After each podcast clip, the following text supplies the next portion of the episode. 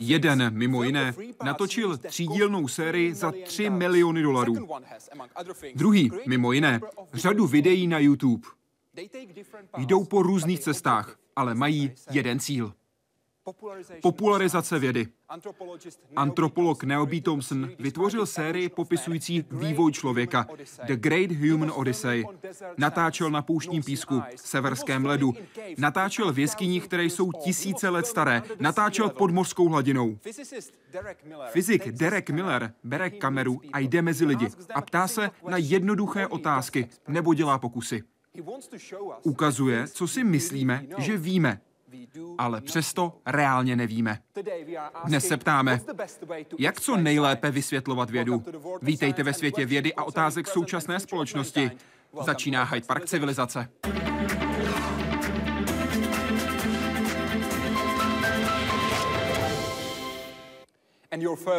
A vaším prvním hostem je dnes antropolog Neoby Thompson. Moc děkuji, že jste přijal naše pozvání. Děkuji za pozvání. Jak se daří? Úžasně si to tady v Olomouci užívám, skvělý festival. Co si jako antropolog myslíte o Češích? Tak to jste mě dostal.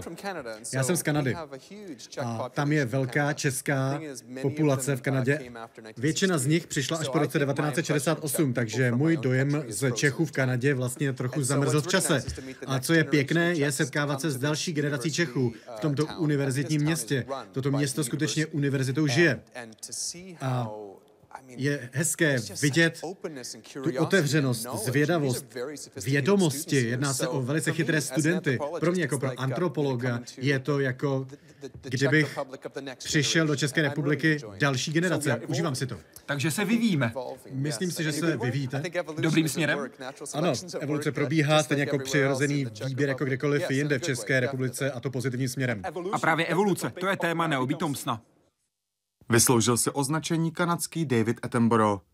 Pochází z odlehlého městečka na severu provincie Alberta, kde jeho rodina, jak říká, nechodila do kostela, ale do přírody. Hned po maturitě Niobe Thompson vyrazil do světa a to už mu zůstalo.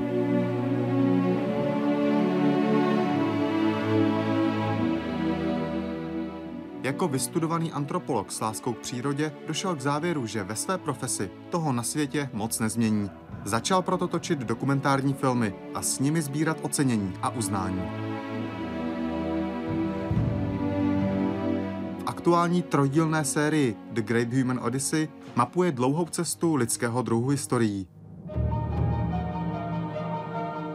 Od momentu, kdy Homo sapiens stál na pokraji vyhnutí, až po dobu, kdy osídlil téměř celou planetu. Se špičkovým technickým vybavením, včetně kamer s ultravysokým rozlišením a bezpilotního vrtulníku, se Niobe Thompson vydal na vlastní filmařskou odiseu.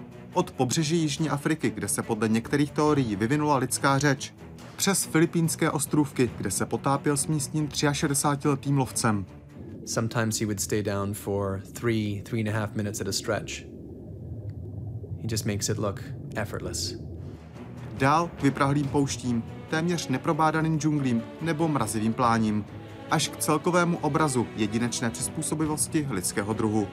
To vše ve výpravném podání s původními obyvateli oblastí, ve kterých natáčel. Obyvateli, kteří pak představovali své dávné předky. As filmmakers, we do have a responsibility in a way to translate science into pictures and into stories. And I think this is one incredible way of doing this.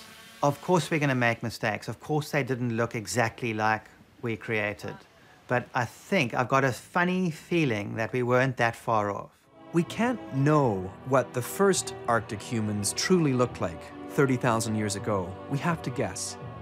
But I think these Arctic Inuit today might give us a hint, a little glimpse into the past when our species mastered the cold. Výjimečné zpracování výjimečného příběhu, výjimečného živočišného druhu.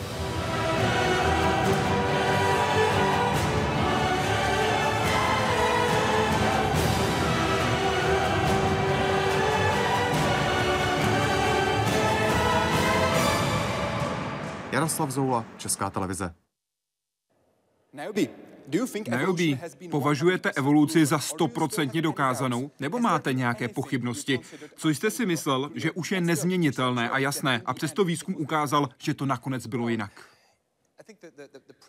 Myslím si, že zásady evoluce a přirozeného výběru těch nejsilnějších, to znamená ten tlak, který mění druhy průběhu času je nade vše dokázána. A každý, kdo si projde empirické důkazy a vědu, tak vlastně nespochybňuje základní principy. Ale je toho ještě tolik, co nevíme o evoluci, jak funguje. Mělo se dříve za to, že se jednalo o postupný proces a že všechno se měnilo víceméně průběžně. Nyní chápeme, že evoluce probíhá skokově. Existují druhy, které se nemění po strašně dlouhou dobu. A naopak druhy jako člověk, které se mění velice rychle. Například některé druhy žraloků jsou přes 500 milionů let staré, takže se vlastně morfologicky v tomto období nezměnily. V tomto intervalu se vlastně lidé během okamžiku proměnili z opic v nás dva, kteří se bavíme o evoluci. Je to skvělé. Zmínil jste, řekněme, bílá místa, něco, co nevíme. A Jerry the Cat píše, máte možnost získat jednu odpověď o vývoji lidstva. Na co byste se zeptal? Jaký je pro vás ten v tuhle chvíli nejzajímavější nepoznaný okamžik lidské evoluce? Můžete položit jednu otázku a dostanete odpověď. Co bych chtěl vědět, je, kde, kdy a proč tato úžasná intelektuální schopnost, kterou máme, kde se vzala? Hodně se toho dozvíme z kostí, z vykopávek. Vidíme, kdy Homo habilis se stal Homo erectus a následně Homo sapiens. Víme, jaké jsou ty základní modely. Na opice je zde už asi 200 tisíc let, ale nevidíte tu inteligenci v těch kosterních nálezech. Nevíte, jak jsme uvažovali před dvěma tisíci lety. A to tajemství, které bych chtěl rozluštit, je, jak jsme udělali udělali ten finální krok k tomu, aby se z nás stal homo sapiens, ta moudrá opice. Musíme pracovat nepřímo. Těm důkazům říkáme zástupná inteligence. Díváme se na chování, díváme se na to, co člověku tehdy zabíralo čas. A ptáme se, když někdo dělal toto, je to velice komplikované, už musel hovořit jazykem a musel se o tom dozvědět, jak se to dělá od otce nebo od matky, ale to je nejblíže, co se dostaneme k odpovědi na otázku, kdy, kde a jak vznikla moderní lidská inteligence. A co nás dostane blíž? Já jsem zde v Olomouci, abych zde představil seriál The Great Human Odyssey. Nám se podařilo navštívit v Jižní Africe jeskyně, kde jsme konečně získali důkazy o té nejranější lidské inteligenci. Vidíme, že lidé žili na pobřeží Jižní Afriky a najednou se změnilo radikálně chování. A lidé si začali chovat moderněji poprvé. Objevují se první umělci. Poprvé se používá okr jako tělesná malba. Poprvé se vyrábějí šperky. Jedná se o skvělou výrobu nástrojů na zabíjení zvířat na dálku. A to vše se událo vlastně najednou, v jednom okamžiku. A věříme tedy, že existoval nějaký krok, skok vpřed v inteligenci. Možná se blížíme k odpovědi na tu otázku, kdy jsme se skutečně stali moderními, co se týče naší intelektuální způsobilosti. Ukázal jste na jeden okamžik a Lukáš se ptá, který okamžik v lidském vývoji považujete za zlomový? Co byla ta klíčová změna? Naši předkové se vyvíjeli po miliony let v kompaktní části planety na jich od Sárské pouště v Jižní Africe. A potom asi před ty tisíci lety jsme našli cestu přes Saharu a rozešli jsme se po celé planetě a celou jsme ji osídlili. Ten zlomový bod přišel v okamžiku, kdy se objevila sada nástrojů, schopností, způsobilostí. Víte, jsme tropická opice. Já mám dvě ledviny, které denně musí profiltrovat dva litry vody, abych přežil. To jsou ledviny, které patří do tropického pralesa. Nicméně například beduini žijí uprostřed pouště. Tato schopnost adaptovat se na jakýkoliv ekosystém na planetě To je ten zlomový okamžik.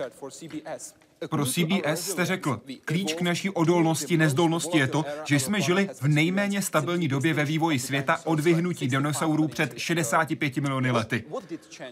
Jak se změnili lidé?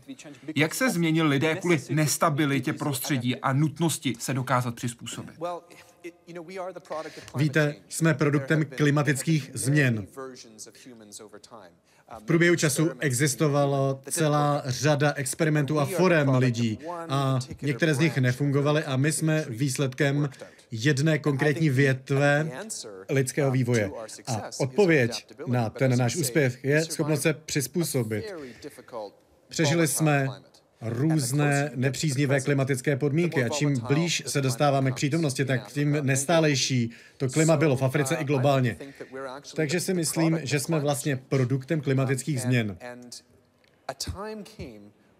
A jednoho dne nastal moment, kdy náš svět v Africe se začal rychle měnit z tepla do zimy, ze sucha do vlhka a vlastně už naše, naše organismy se nedokázaly přizpůsobit těmto rychlým změnám teplot například.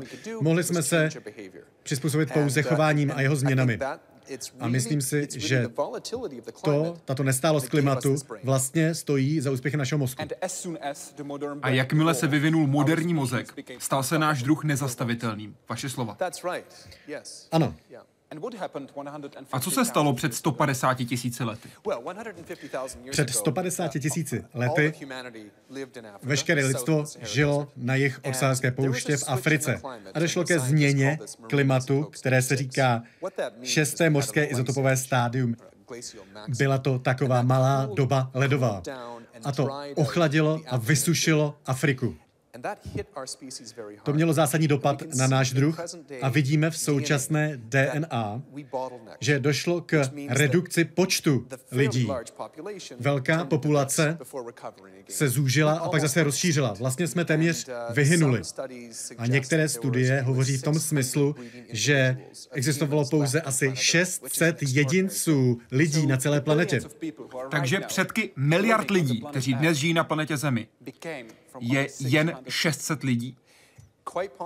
Je to dost možné. Možná to bylo 600, možná to bylo 6 tisíc, ale byla to skutečně drobná populace. A když tedy lidé hovoří o diverzitě, když hovoří o rasách například, tak to není nějak podpořeno genetickými důkazy. Když se podíváme na populaci dnešních šimpanzů, tak je tam daleko větší genetická diverzita v populaci šimpanzů než v populaci lidí.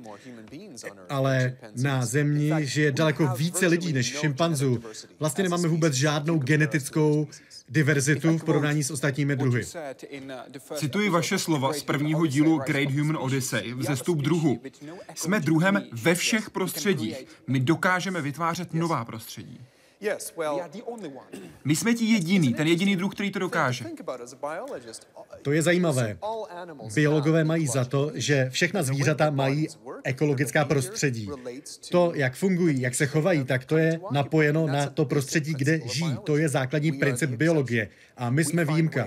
My nalezneme způsob, jak kolonizovat jakékoliv prostředí, dokonce i některé formy bakterií, které naleznete všude po světě, vlastně žijí vždy v nějakém konkrétním prostředí, co do vlhkosti nebo teploty. My tím nejsme nijak omezeni touto zásadou. Neznamená to, že bychom mohli žít úplně kdekoliv. Samozřejmě jsou zde stále výzvy, ale ta schopnost žít dobrý život na severu, nebo na tropickém ostrově uprostřed pouště Kalahary vyžaduje zvláštní schopnost. A ta nám je umožněna tím, že jsme schopni měnit své prostředí. Tím způsobem, že se přiměřeně oblékáme, budujeme přístřežky, měníme prostředí okolo nás. Je to něco, co děláme lépe než jakékoliv jiné druhy. Mnohokrát v historii již zaznělo, že lidstvo je na konci, že dospělo do stádia, kdy dál nemůže přežít. A vždy zase se posunulo dál zásluhou nějakého zásadního objevu, změny technologie. Co předpokládáte, že zásadního posune příští generace?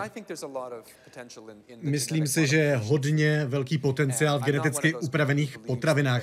Já osobně si nemyslím, že geneticky modifikované potraviny jsou sami o sobě nebezpečné. Dívám se na to jinak. Jedna z věcí, které jsme objevili během studia archeologie, je, že určitý koš mořských živin je nezbytný pro finální vývoj inteligence. My potřebujeme určitý soubor minerálů, vitamínů a tuků, které nalezneme ve vodě nebo poblíž vody. To je základní fakt fyziologie. Náš mozek je sestaven z tuků, které neseženeme z suchozemské ze suchozemských zdrojů. Je to základní fakt fyziologie. Tak jak 7 nebo 10 miliard lidí na Zemi může získat přístup k těmto mořským živinám? To je prostě nemožné. Už jsme vylovili oceány, kde dostaneme tyto důležité živiny, abychom i nadále byli schopni vyživovat náš mozek. A řešením jsou biologicky upravené plodiny, které nám tyto látky poskytnou. A já si myslím, že to je dobrý příklad. Díky technologii můžeme podporovat tu obrovskou lidskou populaci na světě, aniž bychom ohrozili své zdraví. Zaměřme se na váš třídílný dokument Great Human Odyssey. Jak jste vybíral místa, na kterých jste se štábem natáčel The Great Human Odyssey? Bylo místo, na které jste chtěl, ale nedostal se? Saudská Arábie. Jedno z tajemství, které přetrvává, je, jak lidé se dostali přes saharskou poušť. Ta je stará nějakých 2,5 miliony let a to vždycky byla velká překážka pro lidi při kolonizaci planety. A existují úžasné objevy uprostřed Saudské Arábie, které indikují, že zde byla zeleň. Celý arabský poloostrov byl dobrý pro život. A my jsme pracovali na tom, abychom tam mohli točit. Asi rok jsme měli podporu ministerstva pro památky, ale nakonec ta představa, že přijedou cizí filmaři s kamerami a s drony, to bylo příliš pro saudské úřady, takže jsme se tam nedostali. Nicméně jsme měli úspěch v jakékoliv jiné lokalitě. Například jste natáčel s mořskými lovci kmene Jupik. Kde? Jupik. Mořští lovci kmene Jupik v Beringově úžině. Ano, víte toho skutečně hodně. Točili jsme na ruské straně Beringovy úžiny na Čukotce. Je to součást Ruska, Myslím si, že to skutečně hodně obtížná oblast, abyste se tam dostali devět časových zón od Moskvy, skoro nikdo tam nežije, není tam téměř žádná infrastruktura. Znamená to nicméně, že lidé si stále musí potraviny získávat. A je to jediná oblast v této lokalitě, kde stále ještě najdeme lovce na moři, kteří si loví potravu harpunami a z toho žijí. Abyste se tam dostali, tak musíte letět na samý konec Aljašky do oblasti Nome, potom si najmout malý letoun a dostat se na jediné letiště v tomto obrovském regionu, který je velký jako Francie. Potom si musíte najmout vojenské vozidlo, takový tank, až se dostanete do té vesnice. Co jsme tam ale objevili, když jsme tam filmovali, bylo něco úžasného. A tím končíme celý seriál. Řeknete nám to? Řeknu.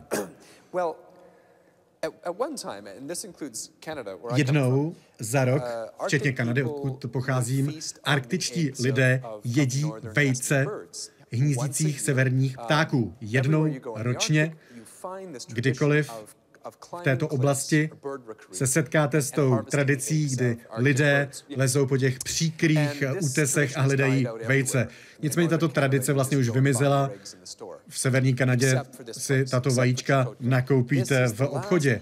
Jedinou výjimkou je právě Čukotka. To je jediné místo, které znám, kde lovci cestují přes tající led, lezou po těch příkrých útesech a sbírají vejce, racku a papuchalku. Je to úžasná tradice a my jsme byli schopni to nafilmovat, ale trvalo nám to dva roky. Poprvé se nám to nepodařilo, museli jsme se druhý rok vrátit, abychom ty záběry udělali. Ale povedlo se. Ano. Trochu mě zarazilo, že se sám zapojujete do toho, co popisujete místo, abyste pozoroval a zaznamenával dění. Napsal Roto, jeden z našich diváků. Můžete být kvůli tomu ještě objektivní? Přeci jen jde o dokument, nebo ne? Víte, ta otázka objektivity je trochu zavádějící. Antropologové jsou školeni, já jsem antropolog, tak, aby se dostali k pravdě tím, že se do toho zapojí. Jedná se o participatorní výzkum. A pouze když navážete skutečné mezilidské vztahy tím, že se pokusíte žít tak, jak žijí ti lidé, o kterých se snažíte něco dozvědět, tak teprve poté je pochopíte. A to je zásada, kterou si odnáším z antropologie do filmařiny.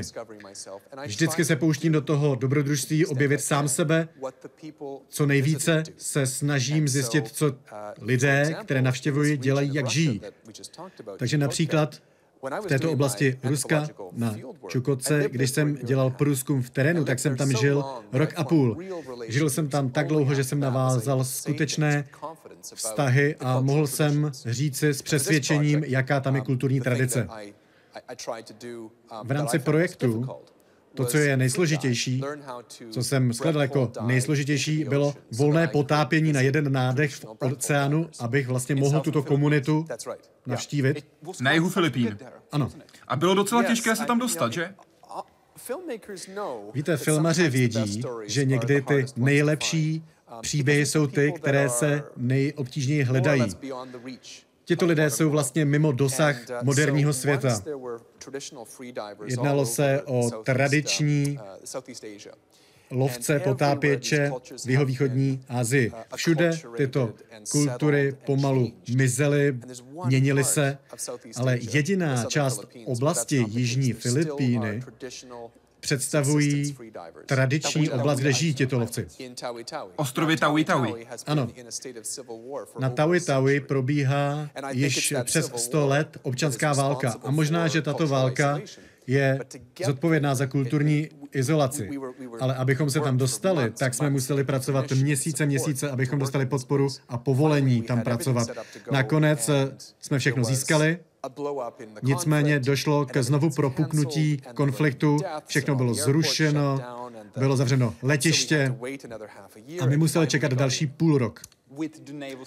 Ale nakonec jste jeli s podporou námořnictva. Ano, měli jsme okolo sebe 24 hodin denně. Vojáky, mariňáky, letectvo. Bylo to úžasné.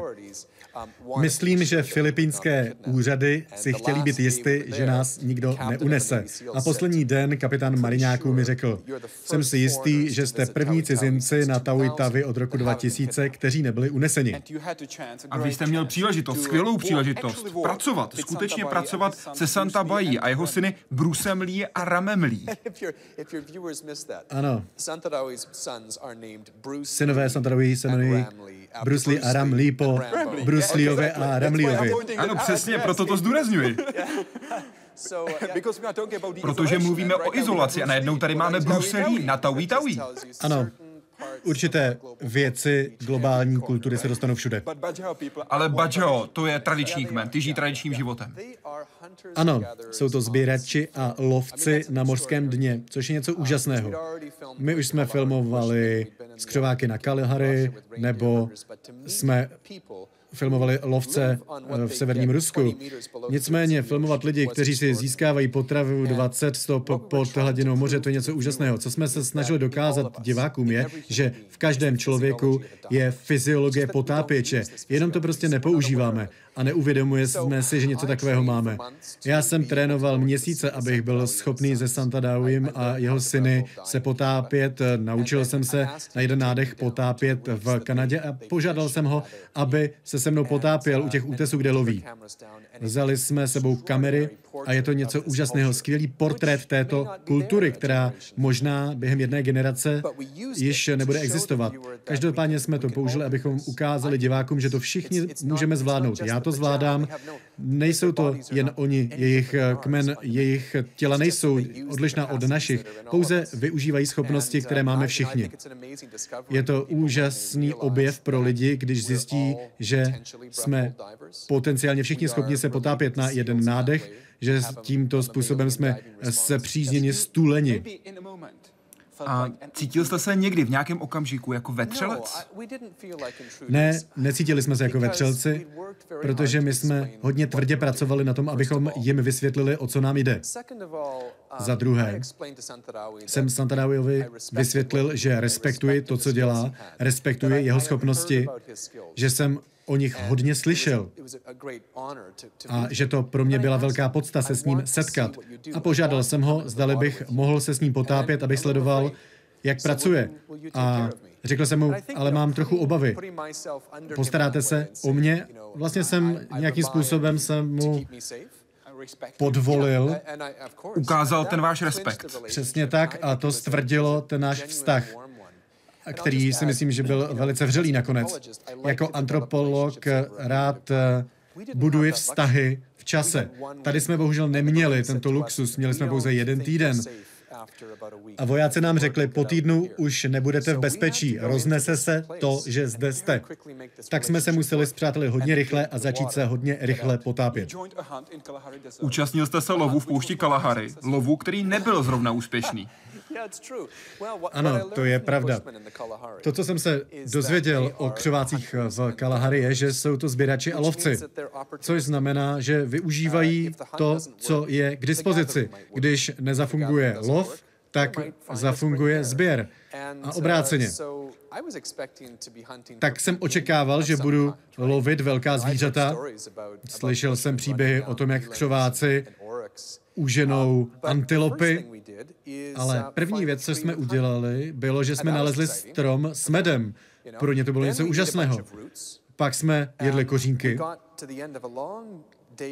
Na konci dlouhého dne lovu jsme nic neulovili a tak jsme přišli k napajedlu, kam chodí sloni a v jejich trusu jsme našli nestrávené ořechy. A to jsme měli k večeři. A teprve druhý den ráno uh, našli noru noháčů. Takže... To je velmi malé zvíře. Ano, je to takový malý králík. Přinesli jsme to do vesnice, udělal se to takový guláš a každý ho uchutnal. Chcete, aby měla věda větší slovo v rozhodování v současném světě? V jakých konkrétních oblastech? Jak toho chcete dosáhnout? Jsem vědec, který opustil akademické kruhy, aby točil dokumenty. To jsem udělal, protože věřím, že musíme pochopit um, vědu jako společnost. Musí existovat most mezi světem výzkumu a širokou veřejností. To je důležitá role, která musí fungovat v každé společnosti v současném světě, tak aby ta společnost mohla fungovat. Není dobré, když akademický výzkum je uzavřen na univerzitách. Když se podíváme na velké změny, kterých jsme dosáhli, ke kterým dochází, možná, že klimatické změny jsou největším problémem, tak v Severní Americe, v USA, se z klimatické změny, z klimatických změn stalo politické téma. A v takové situaci je naprosto zásadní, aby věda přinášela údaje a data pro veřejnou politiku. Protože ta diskuze není o údajích, ale jen o politice. Přesně tak. V únoru 2015 jste pro Global and Mail řekl, cituji, jsme jediným druhem v historii života na Zemi, který má schopnost představit si budoucnost. Ano. Použijte tuto schopnost a řekněte mi, co se stane. Jako antropolog vím, že náš druh procházel okamžiky krize během evoluce.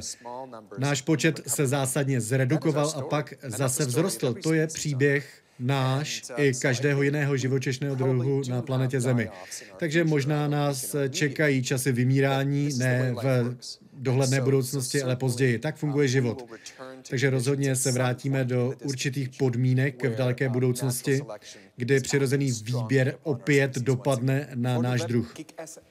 Pro web Kick-Ass Canadians jste v dubnu 2014 řekl, musíme vědecký výzkum prezentovat zajímavými a pochopitelnými způsoby, které se budou líbit v době, kdy průměrná doba zájmu lidí se měří délkou videa na YouTube. Ano, bohužel tomu tak je. A vy zůstanete u svého formátu dlouhých dokumentů? Víte, všechno, co musíte udělat, je zaujmout diváka na začátku hodinového dokumentu nějakou zajímavou, fascinující otázkou. To je takový filmový trik. Takže když položíte otázku, vzbudíte zájem během první nebo druhé minuty dokumentu, tak získáte pozornost diváka pro složitý příběh, který budete vyprávět následující hodinu. Můžeme mít za to, že lidi bude zajímat něco, co je složité, ale musíte je zaujmout. A jako komunikátor vědy vždycky se snažím položit takovou otázku, hodit takový háček, protože nemáme tolik času, je zde hodně televizních kanálů a my je musíme přesvědčit, diváky, aby hodinu svého času věnovali sledování vědeckého dokumentu. A proto jsou ty háčky tak důležité. Jakmile se ten háček zabodne do kůže, tak dostanete poměrně hodně velkou porci pozornosti. Můžete vést rozhovory, potom vyjet do terénu s kamerou. Je to otázka těch prvních pár minut. Naším dalším hostem bude muž, který tvoří videa na YouTube, takže probereme ten rozdíl. Tohle byl Neoby Thompson. Moc děkuji, že jste byl hostem White Parku civilizace. Děkuji vám za pozvání. A vaším druhým hostem je fyzik Derek Miller. Někdy mají nejjednodušší otázky nejúžasnější odpovědi. Is there a speed limit in the universe? Where does the sun get that energy from? Říká Derek Miller, držitel doktorátu z fyziky a popularizátor vědy. S poměrně svérázným přístupem. Jeho hlavní YouTube kanál Veritasium sleduje přes 2 miliony lidí. Počet shlédnutí jeho videí atakuje hranici 150 milionů. Veritasium jako jméno fiktivního chemického prvku, prvku pravdy. O tom, jak funguje okolní svět. Oh, that is nuts. Zákony elektromagnetické indukce, výroba plazmatu v mikrovlné troubě, zajímavé aspekty akustiky, gravitace nebo vesmíru obecně. Za čtyři roky fungování stihl Derek Miller zpracovat na 200 videí. He's focusing a lot on questions that people may not know the answer to and may not have even thought of the answer to and by making it almost a brain teaser where the audience is getting involved with it. Uh, it's a really nice way of doing videos uh, and, and getting people to interact with the videos. Wow!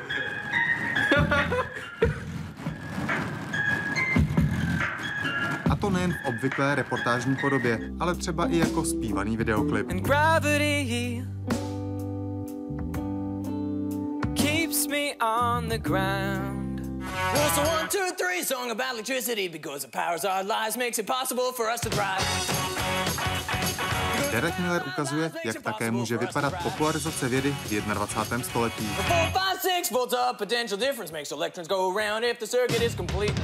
Ve věku internetu. Jaroslav Zoula, Česká televize. Dereku, moc děkuji, že tu jste s námi. Já děkuji. Jak se vede? Všechno dobré? Skvěle. Mám se skvěle v Olomouci. Posíláte věci na web? Trochu. Jen trochu, takže máte pauzu, vlastně dovolenou. Jo, to je těžké, když cestujete, tak přitom točit. Ale vydáváte videa na internet a první otázku poslal přes Facebook Patrik Roubený. Jak jste přišel na nápad udělat kanál na YouTube o vědě? Jaký byl váš hlavní motiv a jakou jste očekával odezvu?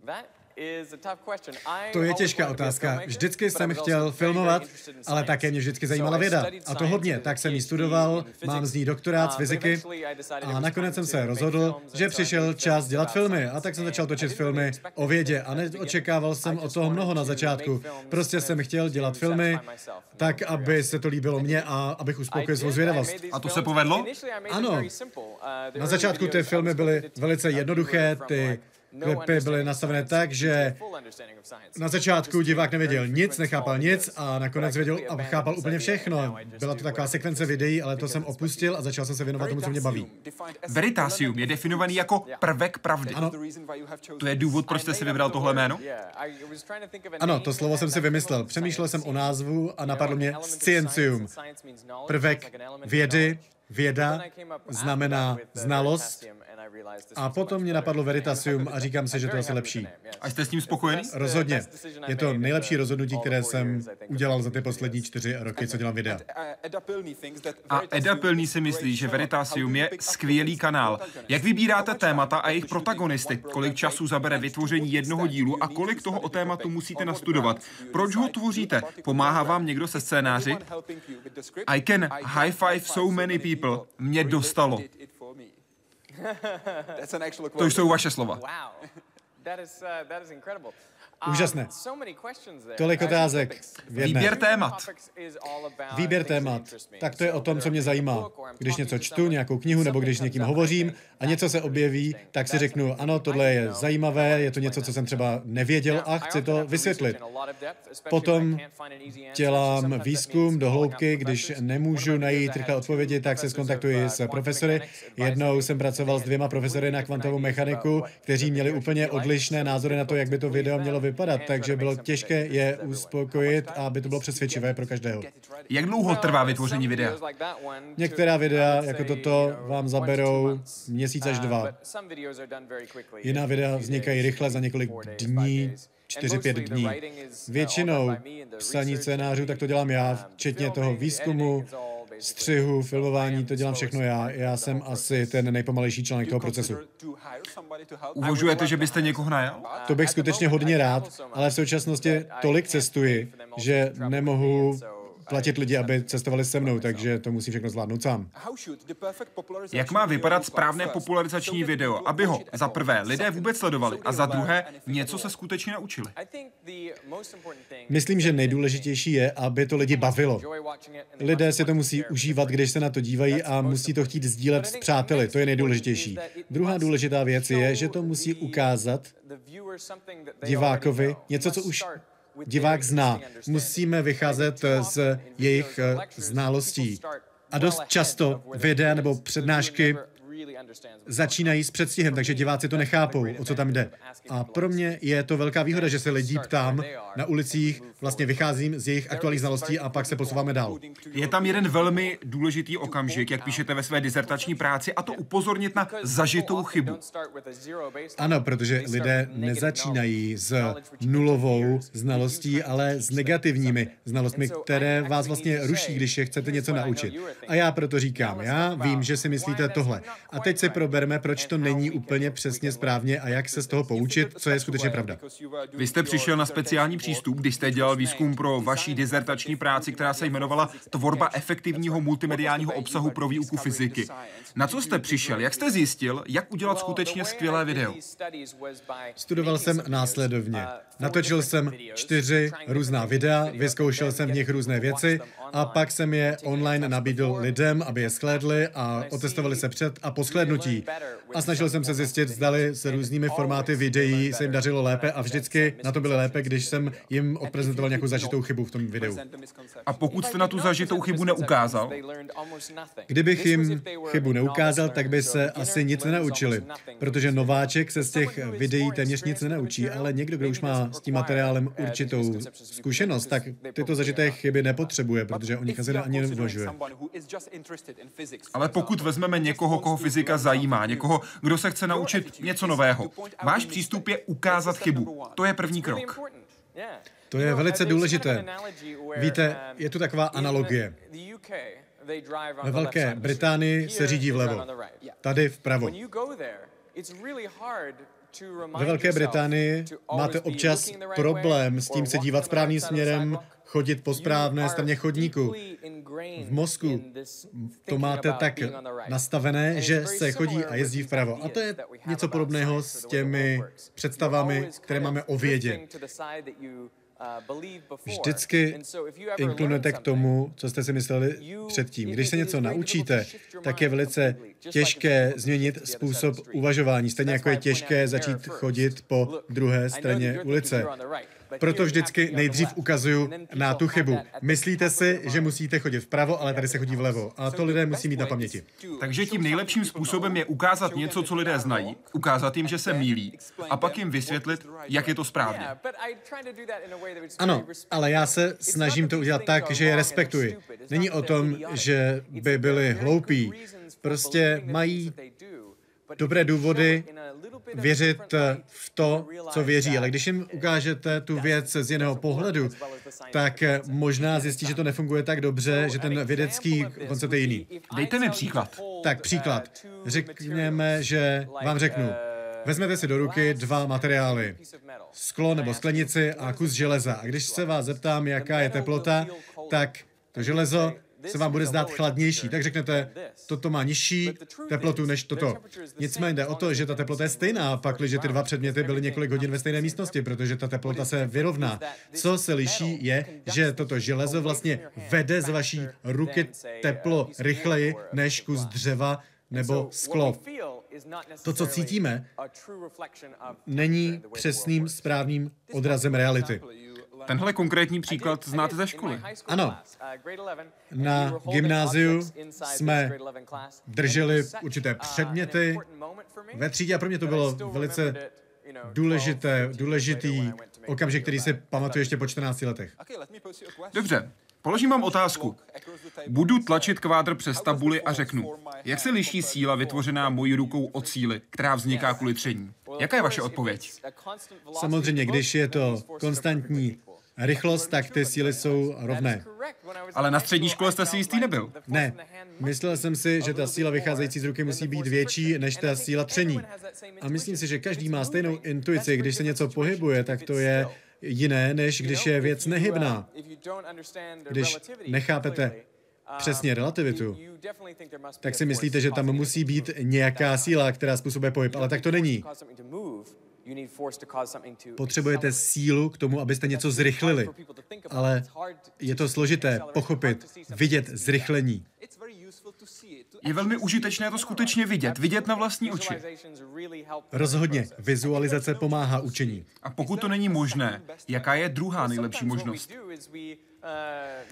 My někdy děláme analogie, nebo to zdramatizujeme, abychom to lidem vysvětlili. V jednom videu jsem se snažil vysvětlit fungování tranzistoru a převlékl jsem se za atom křemíků, mnoho atomů, tak abych ukázal, jak se spojují, jak si předávají elektrony a tím, že něco, co je neviditelné, přetvoříte v určitou dramatizaci, kterou divák může zhlédnout, tak toto zjednoduší. Když jste řekl křemík, připomněl jste mi video nazvané Nejkulatější věc na světě. Ano, to je to nejpopulárnější video. Ano, víc než 12 milionů shlédnutí. Když se na to video dívám, a myslím to skutečně naprosto upřímně, bez ironie, rozhodně ne ofenzivně, Připadáte mi jako malé dítě. Jste tak nadšený, tak šťastný. Hele lidi, já si na to můžu sáhnout, fakt si na to můžu sáhnout. No skoro mi to nedovolili. Ta paní vedle mě, víte, jsou tam vystřižené scény z toho videa a tam ona mi říká, ne, ne, na to se nesahá. A já říkám, prosím, prosím, prosím, ne, nikdo na to nesahá, stojí to 10 milionů dolarů, nesahat. Nakonec jsem jí přesvědčil, že to je pro dobrou věc a myslím si, že právě kvůli tomu, že jsem se to dotknul, tak jsem získal 12 milionů shlédnutí. A musel jste být velmi opatrný, jak říkala. Zvedl jsem to takhle, podržel jsem to před kamerou a zase jsem to položil dolů. Protože jinak eh, by se asi zbláznila a vyrazila by mě. Jaký to byl pocit? Skoro se to nedá popsat, protože je to hladší než cokoliv jsem držel v ruce předtím. Představte si to nejhladší kulaté, co jste kdy v životě držel v ruce. Když se díváte na to video, tak to je úžasné. Když otáčím tou koulí, tak ten odraz se vůbec nemění, protože je to naprosto kulovité. Vypadá to jako kdyby to bylo v jedné pozici, i když s tím otáčím. Úžasné. Udělejte prosím srovnání. Nejkulatější věc a planeta Země. Kdyby planeta Země byla tak kulatá jako nejkulatější věc, jaký by byl rozdíl mezi nejvyšší horou a nejhlubším údolím? Celá Země koule by vlastně byla placatá. Kdybyste chtěli jezdit na skateboardu, tak byste prostě nemohl vůbec jezdit z kopečka po celé Zemi. Ten rozdíl mezi nejhlubším místem a Mount Everestem by byl v tomto případě jenom 10 metrů. Vlastně vůbec žádný rozdíl a to by bylo na celé Země kouli. Nikdy byste si to nevšimli. Kulička by se nepohnula ze Země země. tak by to bylo úplně nesmyslně placaté. Další video, u kterého jsem měl pocit, že si opravdu užíváte vědu, bylo třeba video Co je v plamenu svíčky. 2 miliony 200 tisíc hlédnutí. A vy? Užívající si plamen. Ano, prohnal jsem elektřinu plamenem svíčky. Nikdy bych to neočekával. 20 tisíc voltů to bylo. Ano, a co na tom bylo úžasné, bylo, že jsem přijel do Paříže, francouzsky moc neumím, ale přišel jsem do toho muzea a zeptal jsem se, est-ce que je peux filmer ici? Můžu tady filmovat? A k mému překvapení řekli ano. A řekli mi, tak tady máte dvě pálky z 20 tisíci volty a mě úplně stály chlupy na rukou, když jsem držel ty pálky. Bylo to úžasné, dali mi takovou sílu. A já jsem prostě člověk, který přišel z ulice. Úžasné. Připravujete videa na zakázku podle potřeb učitelů? Píší vám třeba, že by potřebovali pomoct při vysvětlování nějaké látky a že by se jim video hodilo? Na počátku Veritasia jsem točil víc věcí o konkrétních tématech. Já jsem uh, učil fyziku na gymnáziu a na prvních, eh, prvních ročnících univerzity a měl jsem s tím tedy zkušenost. Věděl jsem, že to a to téma se vždycky učí obtížně, takže raná videa se věnovala těmto záležitostem. Dnes když chcete natočit video, které skladne milion a více lidí, tak musíte dělat něco, co je zajímavějšího. Jak jste řekl pro magazín AFA, učitelé mají rádi videa, ve kterých se musí diváci rozhodnout. Tak mohou studenty skutečně zapojit. Ano, to je důležité.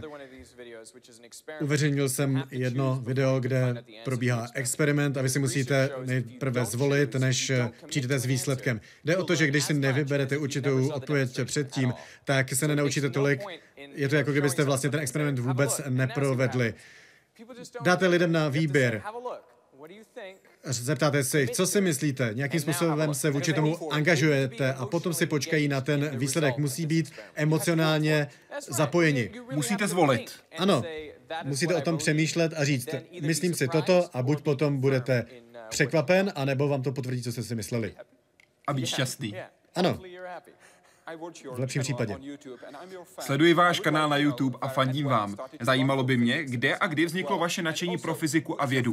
A kdo je váš nejoblíbenější vědec a proč? Hodně štěstí ve vaší další práci. Já jsem měl vědu vždycky rád, protože pro mě je to způsob, jak se učit o světě. Bez pochyby. Neexistuje jiný způsob.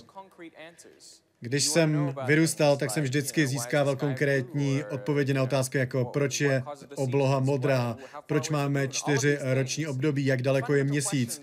Základní otázky o našem místě ve vesmíru a jak věci fungují, to jsou vědecké otázky. Je to jasné, všechno je zajímavé, všechno je věda. A oblíbený, nejoblíbenější vědec možná Albert Einstein. Mám rád všechny jeho myšlenky, sílu jeho přesvědčení, ale také jeho pohled na lidi a na způsob, jak se lidé k sobě chovají, že bychom se o sebe měli navzájem starat. Byl to velký humanista, vědec, skvělý člověk, můj oblíbený vědec. Máte nějaký oblíbený citát Alberta Einsteina? Můj oblíbený citát, který určuje můj směr, když dělám videa, pochází od Richarda Feynmana. A sice, Základním principem je, že si nesmíte nic nalhávat, protože vy sám sebe oklamete nejsnáze. Mám ten citát moc rád, protože vím, že když jsem byl mladší, tak jsem často si nalhával věci, když jsme třeba byli na hřišti, tak jsem si nalhával. Uděláme nějakou past, do které se nějaký kamarád chytí, ale nikdy to prostě nemohlo fungovat. Každopádně jsme si tyto věci nalhávali. A to podobné je ve vědě. Velice často chcete věřit, že něco je pravda, ale ona to třeba pravda není. Data nepodpoří vaši hypotézu. A... Tak ano, lidé se rádi klamou a naší prací je jim tom bránit. Ve videu nazvaném Kvalita versus kvantita, které je na YouTube, jste řekl, 90% života je o tom být tam. A vy si musíte vybrat to správné tam. Ano, tomu velice věřím, že musíte být eh, ve správné pozici. To se mi stalo před rokem nebo dvěma v Ontáriu. Byl jsem tam na návštěvě vědeckého výzkumného institutu a byl tam Bill Nye, Bill Nye the Science Guy, který tam měl přednášku na univerzitě. Já jsem neměl stupenku, nikoho jsem tam neznal, musel bych změnit své plány, ale prostě jsem si řekl, chci tam být. A tak jsem tam šel, seděl jsem uprostřed eh, nabitého sálu a byl jsem na té jeho přednášce. A potom jsem potkal kamaráda, který měl jeho telefonní číslo. A než jsem se nadál, tak jsem seděl v hotelu s Billem Nájem. A on vás něco naučil? Ano. Následujícího dne jsme se setkali na obědě a já jsem sebou přinesl dva motýlky. Je skvělé být na správném místě ve správnou chvíli a být připraven. Řekl jsem mu, Byle, já jsem si nikdy ještě neuvázal motýlka, můžete mi to ukázat? A on mi to ukázal na koleni, asi desetkrát to uvázal. Byl skvělý učitel a mě se to potom povedlo také uvázat, dal jsem jemu motýlek. Skvělý okamžik jeden z těch nejoblíbenějších a bylo to o tom být ve správnou chvíli na správném místě. Řekněte mi, co je fyzika? Co je fyzika? No víte, řecky Fyzik znamená příroda. Takže fyzika je všechno, co je přirozené. A všechno, co je přirozené, je vlastně cokoliv. A je to ta věc, u které je papír a na něm všechny možné rovnice a vy si jen hrajete s těmi rovnicemi? To si myslí moje matka. Ta mi vždycky říkávala, fyzika je o tom, že dosazujete do rovnic čísla. A to je zvláštní, protože ona byla dobrá ve fyzice, Nicméně si myslela, že fyzika je pouze o rovnicích, číslech, ale nemyslím si, že měla pravdu. Asi jsem jí to neřekl. Každopádně asi inspirovala můj vášeň pro fyziku. Ona z toho udělala takový mýtus. Ona byla skvělá fyzikářka a fyzika pro mě byla něčím nedosažitelným, bylo to něco obrovského, čemu jsem se chtěl věnovat, abych to dobil. Ve vědě je něco jako základní spolehlivá pravda. Vaše slova. Ano. Vy tomu věříte? Je to to, o co lidé přichází, když v životě nemají vědu? Rozhodně tam něco chybí, když ignorujete vědu. A chybí ta základní spolehlivá pravda? Řekl bych, že ano. Jak víme, co je pravda? Musíme použít nějakou vědeckou metodu, bádání, opakovatelnost, něco, co používáme ve vědě, protože vědou získáváme vědomosti. Včera jsem někomu říkal, že věda je tak základní, že ani vlastně nepotřebuje pojmenování, stejně jako voda nemá chuť. Je to tak základní nápoj, že vlastně ani nemá chuť. A věda podobně je tak eh, všude přítomná, že pojmenovávat vlastně není potřeba, protože představuje cokoliv, kdekoliv. Velmi dobrá voda a velmi špatná voda mají chuť. Ano, špatná voda má chuť, stejně jako špatná věda má také pachuť a měla by tak být nazývána. Říct, prostě to je špatná věda. Zaměřme se na váš další krok. Kam chcete posunout svoji práci? Chcete zůstat u videí nebo se posunout k dlouhým dokumentům? Jak byste případně změnil svoji práci? Mám připravený dokument, který by měl být zveřejněn v červenci, bude trvat dvě hodiny a bude k dispozici v Evropě, v USA, je o uranu, záření, radioaktivitě. Navštívili jsme Černobyl, Fukushimu, místa výbuchu. Je to velký dokument. Hodně jsem se to užíval, protože to byl jiný zážitek, jiná zkušenost.